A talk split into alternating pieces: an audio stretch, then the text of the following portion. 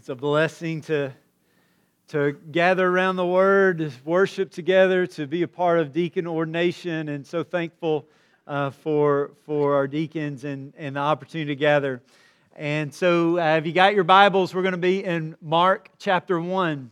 And if you have your Bibles, uh, I invite you to join me there, uh, looking at two verses, verses 14 and 15.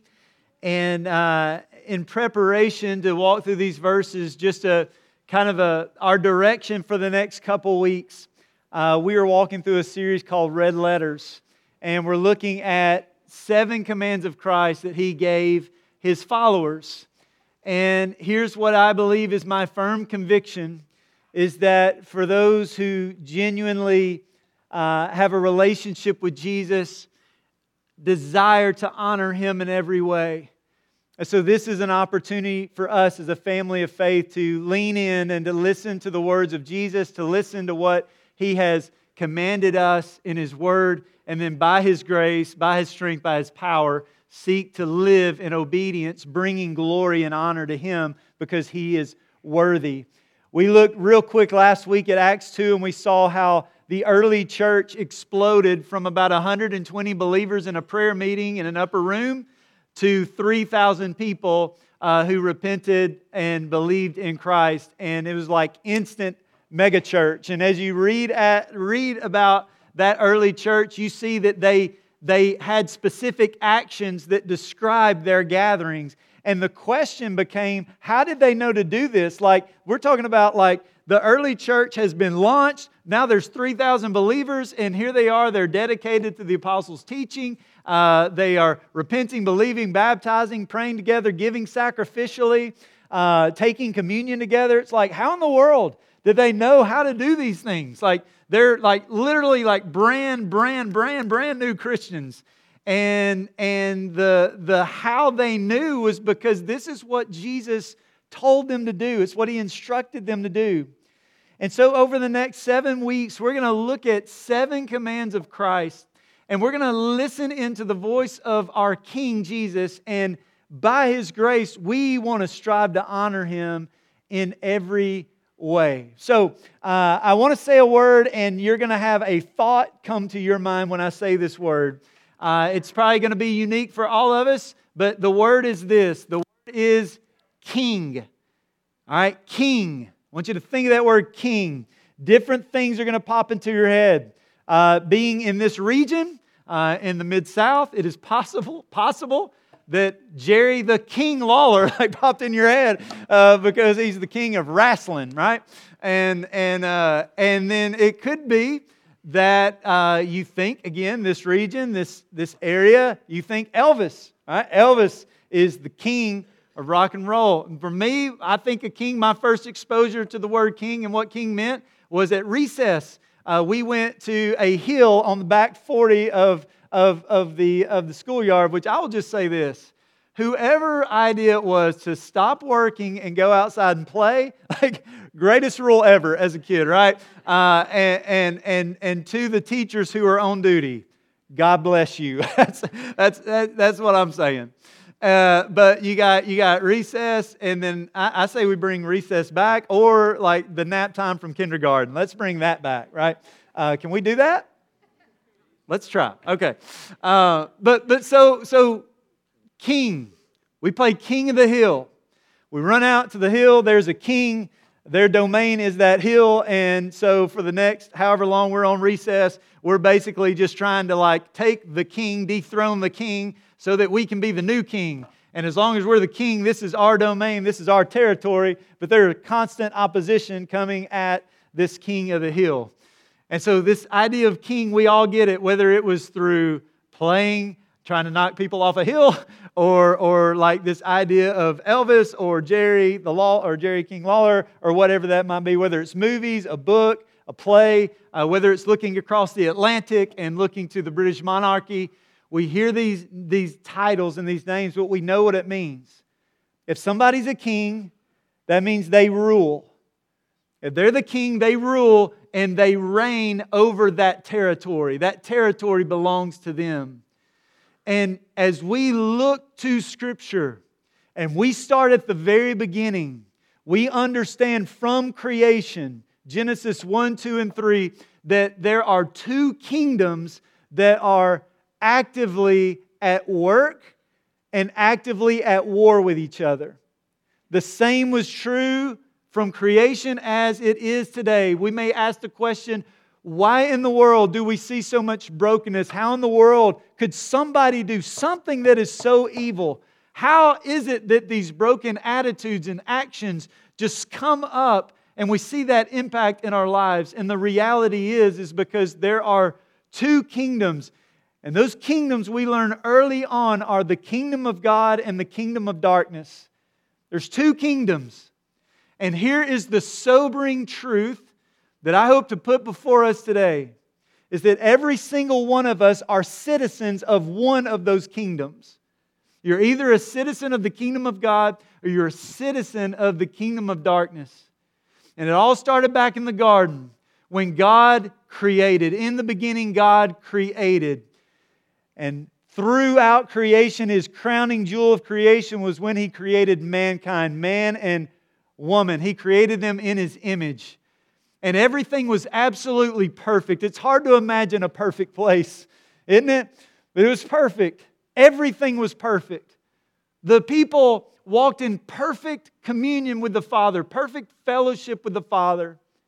And then I don't know what the time frame looked like exactly, but all I know is in comes the deceiver and in comes the enemy.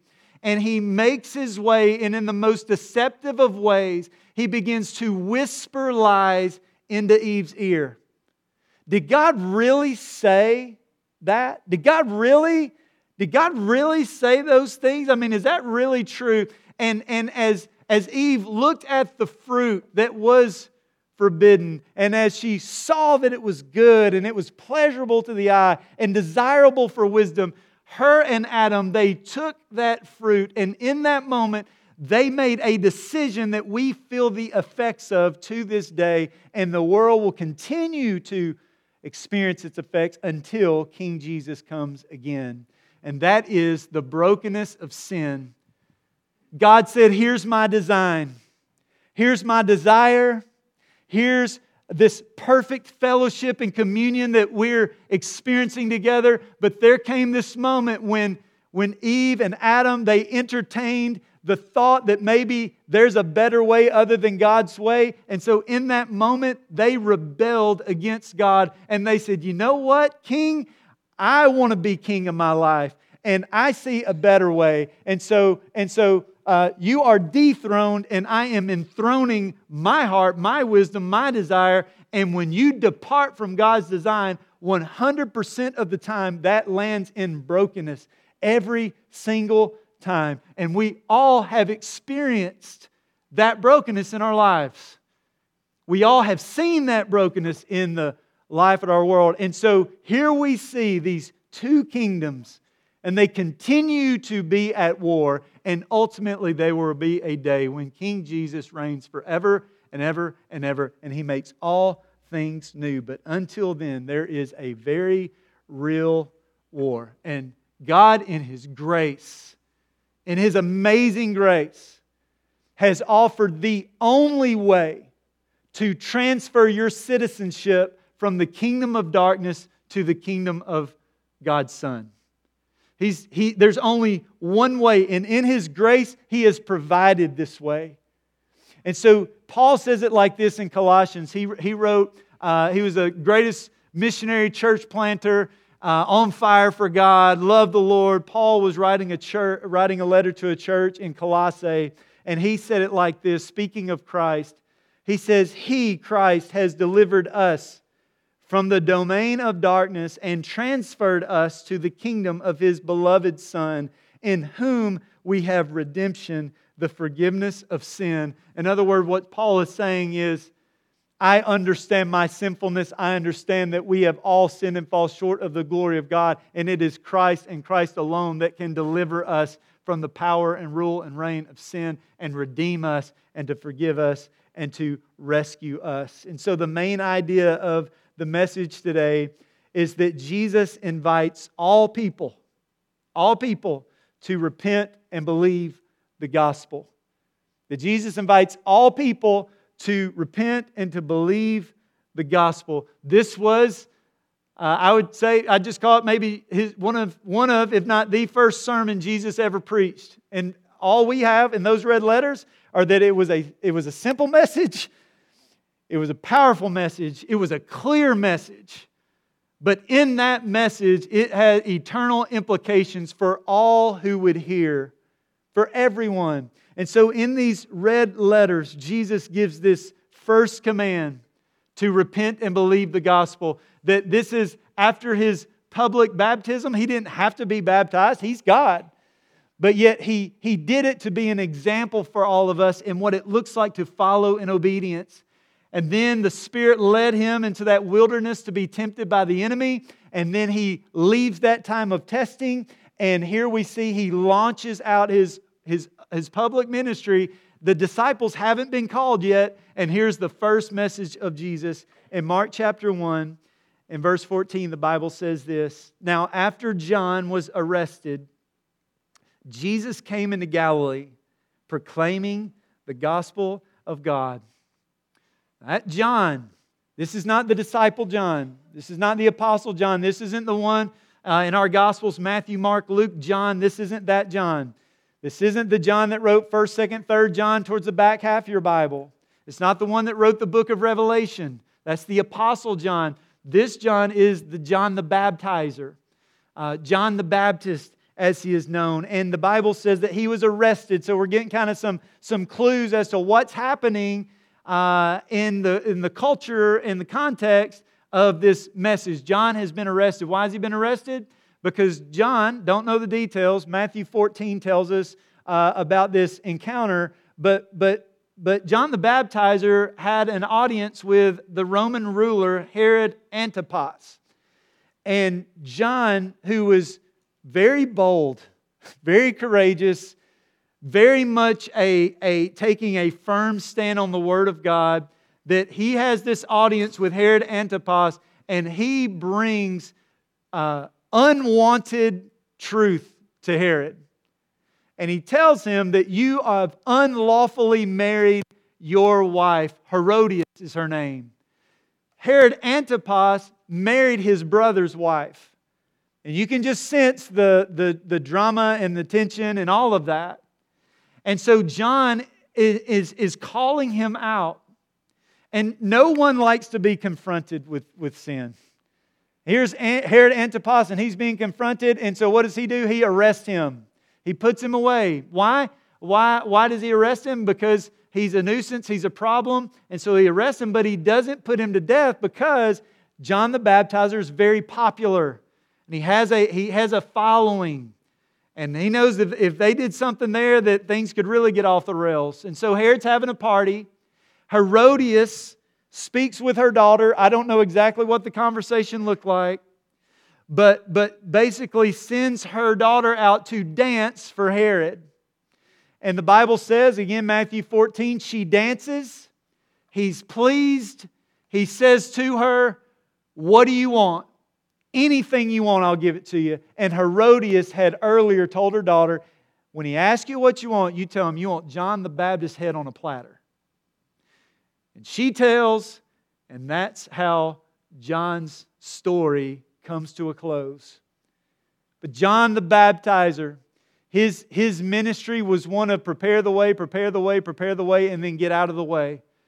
That for John the Baptizer, his ministry, he was completely good with just being a voice in the wilderness. He didn't need accolade, he didn't need recognition, he didn't need any of those things. He was completely good with just being the voice that pointed people to Jesus. And so, again, his ministry, I must decrease, he must increase. And so here we have seen John the Baptizer has prepared the way, prepared the way, make straight the way, and then he gets out of the way. And John the Baptizer ministry comes to a close, and Jesus' public ministry launches out. And of all places, it launches in Galilee. Bible says that he came preaching the good news in Galilee. Galilee, this is, this is just kind of culture uh, uh, dynamics. Judea was in the south, that's where Jerusalem was.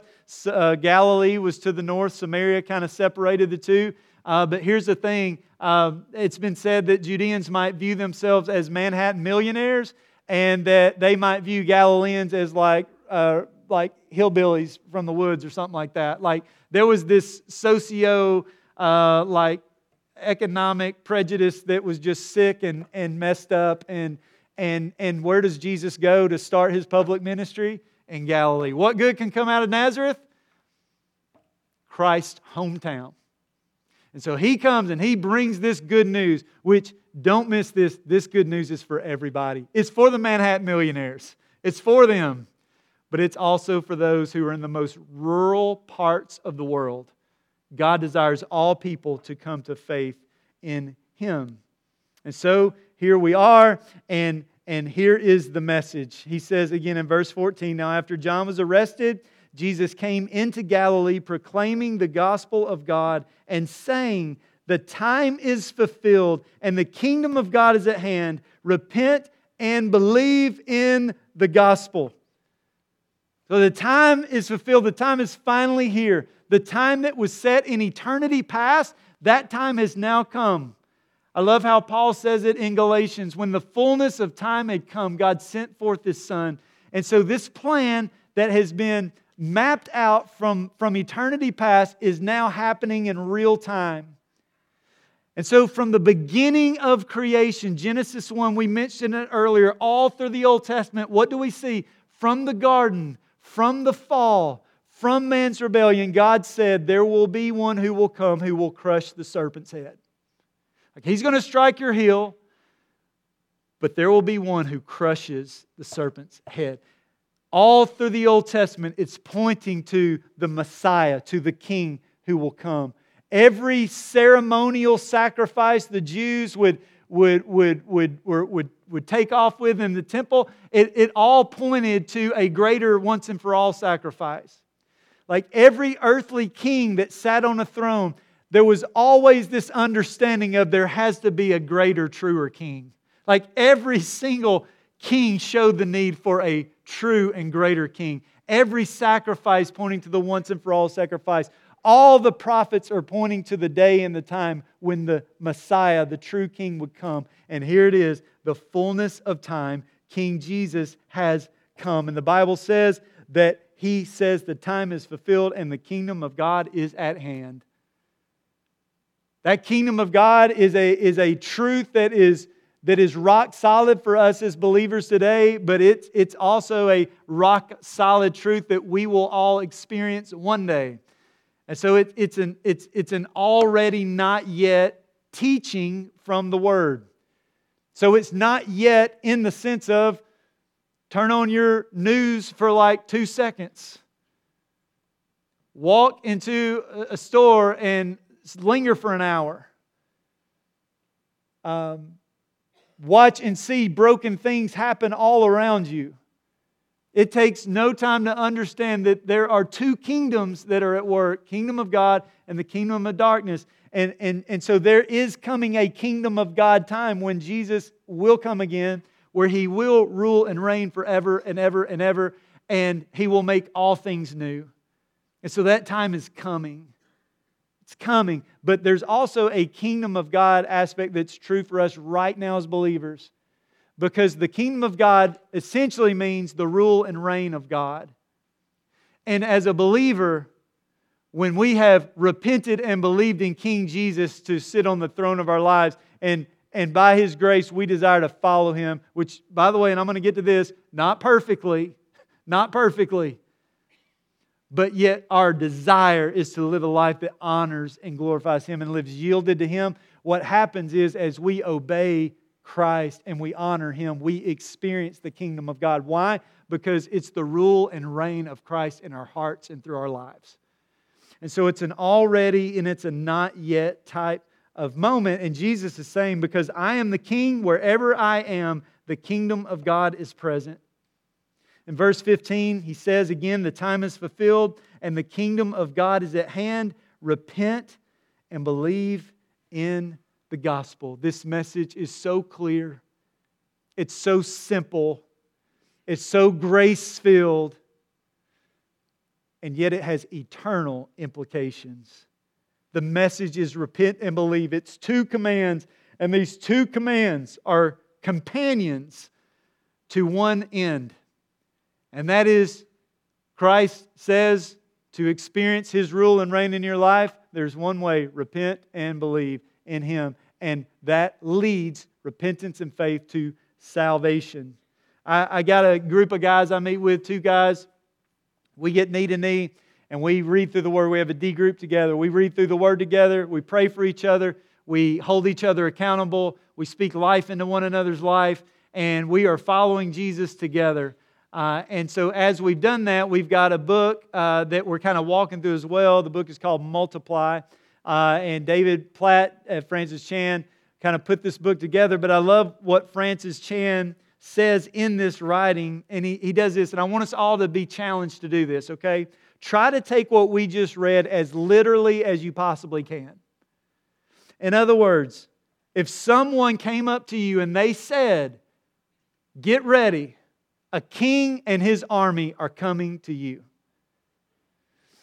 What's going on in your mind? You got two options. One option is you decide in your mind you don't want to live surrendered to another king. You like being your own king. You like doing your own thing. You want to do things your own way. And so, what are you doing? You're preparing to fight. You're preparing to resist. You're preparing to deny. And then the, the, other, the other side of that is when the king is coming and the army is coming, you choose to fight or you choose peace.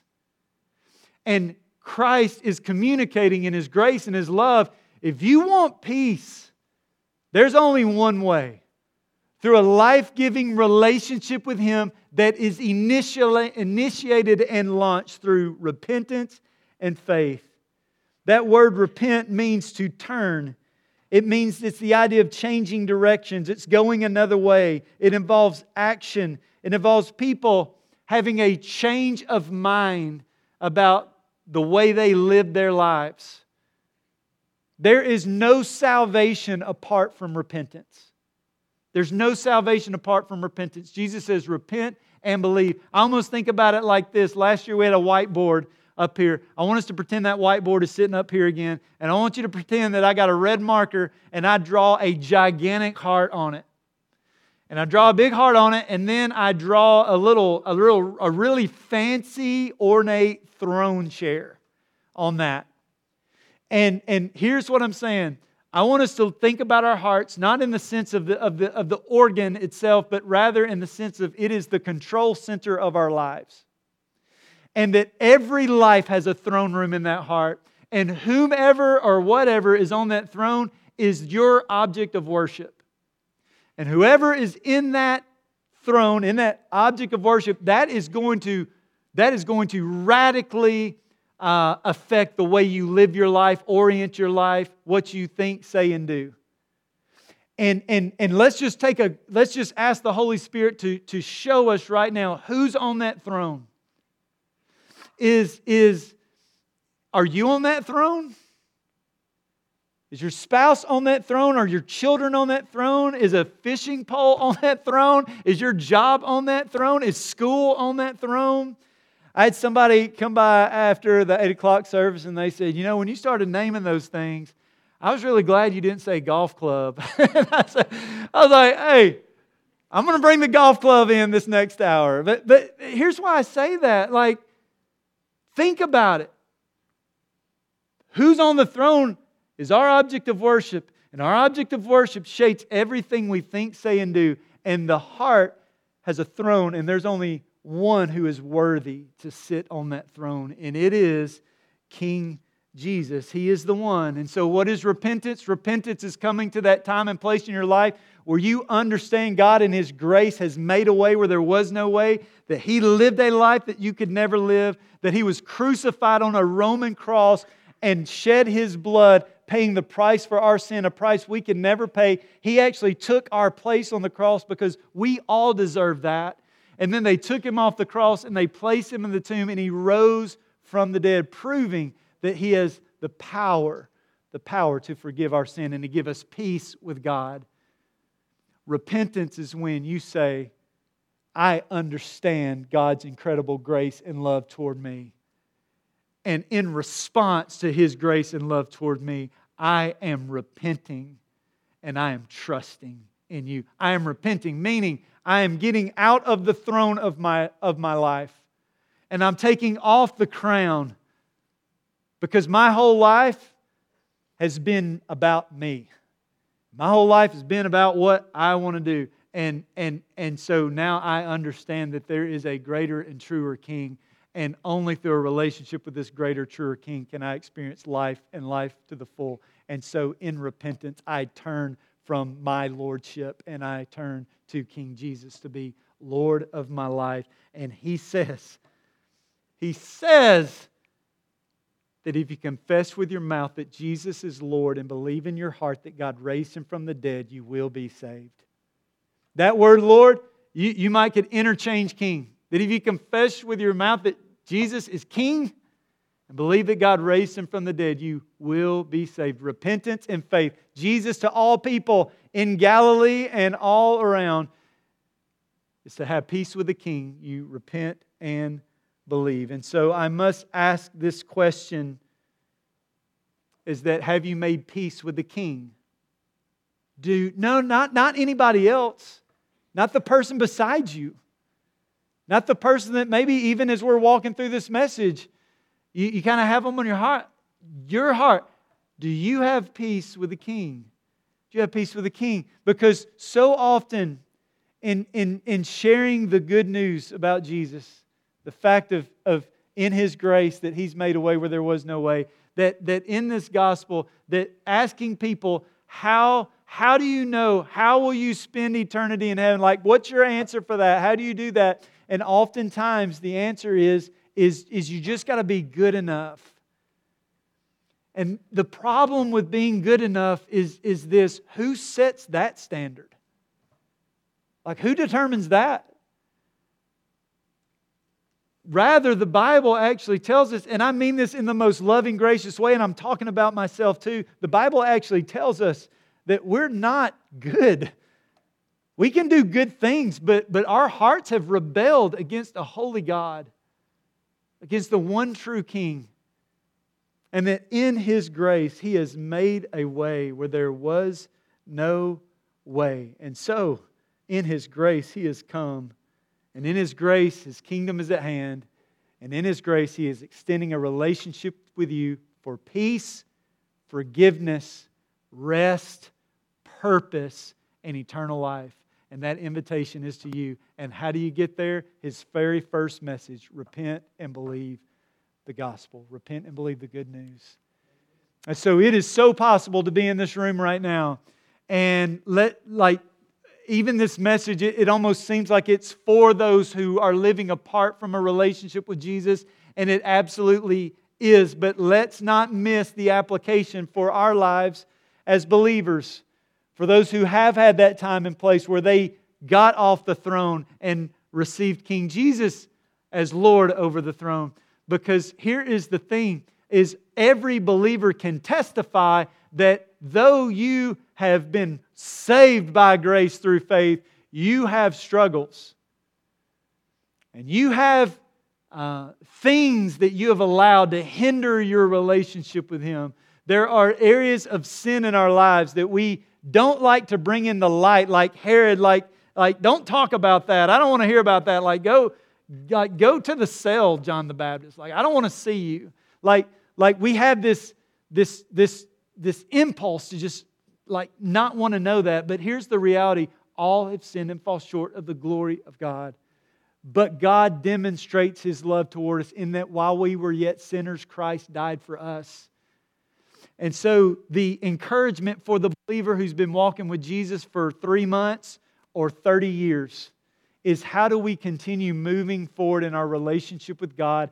And the reality is, we are saved by grace through faith, through repentance and faith. That that is a moment in time.